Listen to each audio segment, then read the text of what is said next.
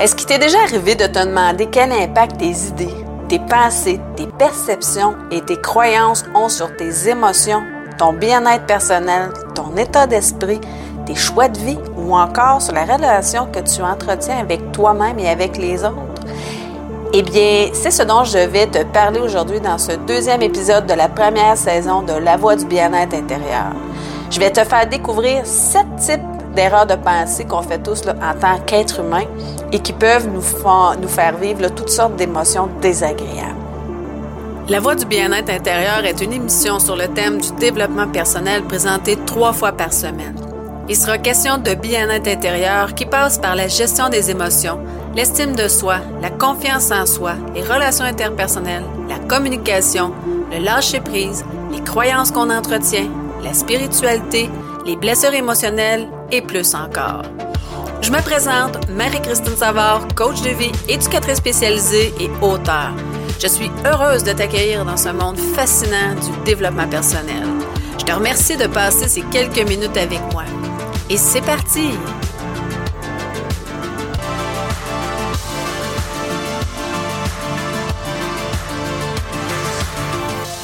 Allô, j'espère que tu vas bien. Est-ce que ça t'est déjà arrivé de t'arrêter puis de penser à quel impact tes pensées, tes perceptions puis tes croyances ont sur euh, euh, tes émotions, ton état intérieur, tes choix de vie, la relation que tu entretiens avec toi puis avec les autres? Je vais être honnête avec toi, moi, j'y avais jamais pensé jusqu'à ce que je découvre l'approche émotivo-rationnelle ou l'approche cognitivo-comportementale dans ma technique en éducation spécialisée. En fait, là, ben, il me paraît difficile, même voire, même impossible de penser à quelque chose qu'on ne connaît pas. Hein. Eh bien, aujourd'hui, je vais te faire découvrir sept types d'erreurs de pensée qu'on fait tous en tant qu'être humain et ce, à tous les jours. Et qui peuvent nous faire vivre, évidemment, toutes sortes d'émotions, euh, plus souvent désagréables. Parfois, c'est agréable, mais le plus souvent, c'est désagréable. Si tu ne l'as pas déjà fait, je t'invite à écouter euh, le premier épisode de la saison 1 de La Voix du bien-être intérieur euh, dans lequel j'explique la cause principale des émotions. Là, ça va t'aider à mieux comprendre de quoi je parle. Euh, une chose est certaine, c'est qu'elles ont une grande influence là, sur notre vie, particulièrement sur notre état intérieur, sur notre bien-être et par le fait même ben, sur nos choix de vie, la relation qu'on entretient avec soi-même et avec les autres. Donc, ça vaut le coup là, de prendre le temps de s'arrêter puis d'en prendre conscience de ces idées-là. Je vais commencer par t'expliquer c'est quoi une erreur de pensée. En fait, ce sont des pensées qui traversent notre esprit, consciemment ou inconsciemment, de façon automatique, qui peuvent parfois se transformer en croyances, mais qui ne représentent pas nécessairement la réalité. Le plus souvent, ça ne représente pas la réalité. Et quand je parle de réalité, c'est pas notre réalité, euh, parce que souvent, euh, notre réalité, le plus souvent, est biaisée là, par nos blessures, nos croyances, notre éducation, notre personnalité mais bien la façon dont le monde est construit. Puis ces erreurs de pensée-là euh, nous amènent bien souvent à nous conduire de façon euh, ben, nous font vivre toutes sortes d'émotions désagréables, puis ces émotions-là, ben, nous amènent à, à, se conduire de façon irrationnelle, inadéquate. Et je dirais même de, parfois de façon stupide, que ce soit avec les autres ou avec soi-même, parce qu'elles provoquent des émotions, euh, c'est ça, le plus souvent désagréables, qui peuvent être très intenses, là, dépendamment de l'importance qu'on va leur accorder à ces idées-là. D'autant plus que ces comportements euh, peuvent avoir un gros impact et même des conséquences majeures sur notre vie, particulièrement sur euh, nos choix et notre relation avec les autres. Je te présente donc sept types d'erreurs de pensée qu'on fait tous, même moi, même si je suis coach et euh, coach de vie, éducatrice spécialisée, pour que tu comprennes, tu prennes conscience de ces erreurs de pensée-là et que tu vas avoir évidemment avantage à remplacer par des pensées plus réalistes, plus constructives. Ou du moins que tu développes le réflexe de vérifier tes perceptions avant de te faire vivre inutilement toutes sortes d'émotions désagréables. En fait, il existe deux catégories d'erreurs de pensée, soit les généralisations excessives puis les déductions sans preuve. La première catégorie, les généralisations excessives, comme le nom l'indique, ben, ce sont des pensées, des idées qu'on généralise là, de façon exagérée, de façon excessive. Euh, c'est quand on se base sur un seul élément, élément qu'on le transpose à tous les autres éléments. Tu vas comprendre là, quand je vais te parler là, des différents types de cette catégorie-là, puis que je vais donner des exemples. Le premier type de généralisation excessive, ben, c'est la pensée tout ou rien. Là, je suis sûre que tu vas, probablement te reconnaître dans celle-là beaucoup, beaucoup, beaucoup. C'est lorsqu'on ne voit pas les zones grises. C'est noir ou c'est blanc. Les choses sont divisées en deux seules catégories, sont bonnes ou sont mauvaises. Par exemple, euh, j'ai à un examen, alors ben là, j'abandonne le cours au complet, le programme au complet, parce que dans ma tête, je vais tous les échouer. Euh, ça peut être aussi l'idée que tu te fais des gens. Euh, ça t'arrive-tu des fois de, de, te dire que certaines personnes sont bonnes ou sont mauvaises, ou euh, il y a des personnes, tu les aimes ou tu les aimes pas? Il n'y a pas de zone grise. Hein? Il n'y a aucune nuance dans les sentiments qu'une personne peut ressentir par rapport aux gens. Soit elles aiment, soit elles n'aiment pas. Un autre exemple que je vois souvent et que j'avais tendance à faire avant, euh, c'est qu'il arrive un pépin dans la journée où et toute la journée là, est fichue. Comme par exemple, ben, tu, renverses, ton café sur toi le matin et ça devient, là, ça vient tout là, scraper ta journée. C'est comme si ce seul pépin, cette seule situation là, fâcheuse là, déteignait là, sur euh, toute la journée au complet. Et je suis certaine que ça t'est déjà arrivé, peut-être que ça t'arrive régulièrement. À vous. Le deuxième type d'erreur de, de pensée, c'est le rejet du positif. Euh, c'est lorsqu'on rejette toutes les expériences positives en se disant qu'elles ne comptent pas. Par exemple, euh, lorsqu'on ne voit pas ce qu'on fait de bon, mais seulement ce qu'on fait de mauvais, en se disant que ce qu'on fait de bon, ben, c'est pas assez important pour compenser pour tout ce qu'on fait de mauvais. Plus concrètement, ça pourrait être une mère là, qui voit pas lorsque euh, qui, qui, voit juste lorsqu'elle réprimande son enfant. Euh, mais elle voit pas là, tout ce qu'elle fait là, pour lui à tous les jours, euh, en le faisant manger, en l'habillant, en le lavant, en le cajolant, en le bordant au coucher, etc. Ça peut être aussi euh, juste d'être capable de recevoir un compliment. J'ai déjà vu des jeunes avec lesquels je travaillais en centre de réadaptation se désorganiser littéralement parce qu'on leur disait qu'ils avaient fait des progrès ou qu'on leur reflétait là, leur force et leur capacité. C'est quand même incroyable. Le troisième type de généralisation excessive, c'est, euh, je pense, je pense que c'est vraiment la plus populaire, c'est la dramatisation. Euh, c'est quand on exagère, qu'on amplifie la situation, parfois à outrance. Par exemple, lorsqu'on se lève le matin et qu'on constate qu'on a un bouton sur la figure là, et qu'on se dit là, que c'est la fin du monde ou encore on est défiguré ou, euh, ou encore lorsque son enfant, mettons, euh, brise un objet et euh, qu'on se dit que c'est une catastrophe. Et c'est donc terrible si on commet une erreur, par exemple. je pourrais en donner des centaines et des centaines.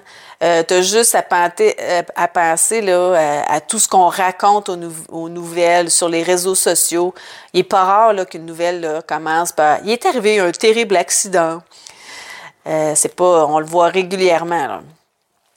Dès que tu utilises des termes comme terrible, catastrophique, l'enfer, horrible, ben disons que c'est un très bon indice que tu es en train de dramatiser ou euh, que tu es dans l'exagération. Le dernier type de cette catégorie-là, c'est l'étiquetage ou, euh, ou les erreurs d'étiquetage. C'est lorsqu'on juge une personne ou qu'on étiquette une personne par un seul comportement. Par exemple, ben, on se traite de bon à rien quand on rate quelque chose ou qu'on demande un service à un voisin et euh, que celui-ci refuse et qu'on le catégorise comme étant un égoïste, un égocentrique qui, euh, qui refuse tout le temps tout. Un autre exemple, ben, c'est une personne qui commet un vol. On dit que c'est un voleur, une voleuse, euh, comme si la personne ne possédait pas aucune autre caractéristique. Un autre exemple, c'est euh, d'étiqueter une personne comme ayant un mauvais caractère parce qu'elle s'affirme ou elle se laisse pas piler sur les pieds ou parce qu'elle dit pas toujours oui à ce que tu demandes. Dans la deuxième catégorie, qui sont euh, qui est les déductions sans preuve, c'est quand on fait une déduction en se basant sur notre euh, façon de voir les choses et non sur la réalité ou sur les faits. Tu vas comprendre, je vais, il y a trois, euh, il y en a trois, là, euh, trois types dans cette catégorie-là. Tu vas voir, tu vas comprendre quand je vais te donner des exemples. Le premier type de pensée de cette catégorie-là, ben, c'est la personnalisation. C'est quand on se considère responsable d'un événement fâcheux, d'un accident par exemple, alors que c'est pas le cas. Ou qu'on surestime la relation entre un événement et soi-même. Par exemple, un enfant qui se sent responsable, puis ça, ça arrive très, très, très fréquemment, qu'un enfant se sente responsable du euh, divorce de ses parents en s'imaginant que c'est de sa faute. Ou encore, lorsqu'on s'imagine qu'on aurait pu faire plus lorsqu'on est témoin, mettons, d'un accident, parce qu'on se dit qu'on aurait pu être plus attentif, alors qu'on ne pouvait pas rien faire de plus. Euh, ce qui est arrivé est arrivé, puis c'est tout. C'est comme ça. Ça peut être aussi de se sentir responsable de la réaction de l'autre. Par exemple, on a un conflit avec quelqu'un, avec une personne, puis euh, la personne a réagi là, vraiment là, de façon disproportionnée, puis on a l'impression que c'est de notre faute.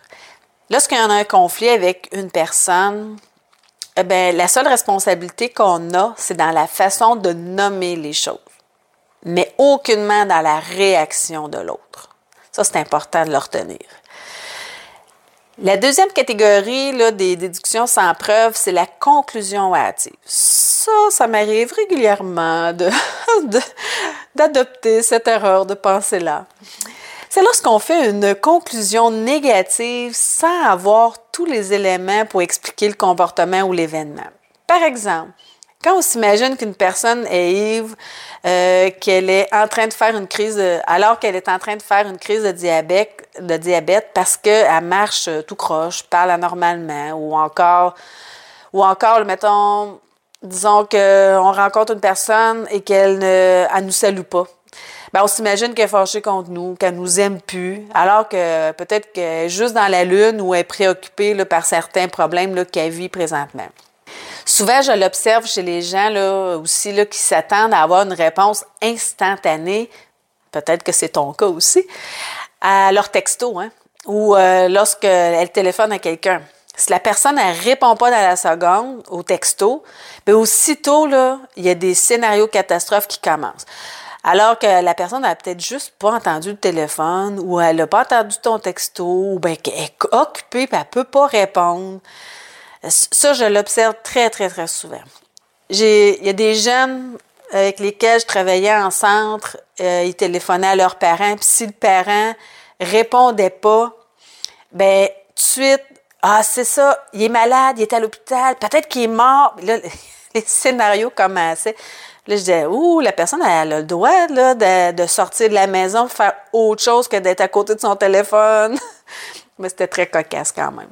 Un autre exemple, euh, ce serait que quand le téléphone sonne à 3 heures du matin, hein, instinctivement, à quoi qu'on pense? Ben, on pense immédiatement que c'est une mauvaise nouvelle, alors que ça peut être juste un faux numéro. Mais la première idée qui va nous passer par la tête, ça y est, qui, qui est mort, qui, qui a eu un accident.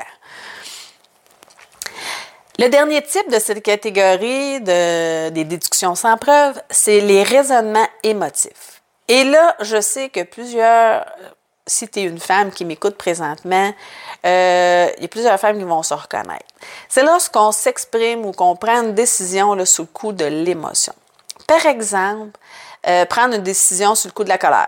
Ou encore, un matin, on se réveille, on se sent pas désirable, particulièrement quand on est dans notre semaine.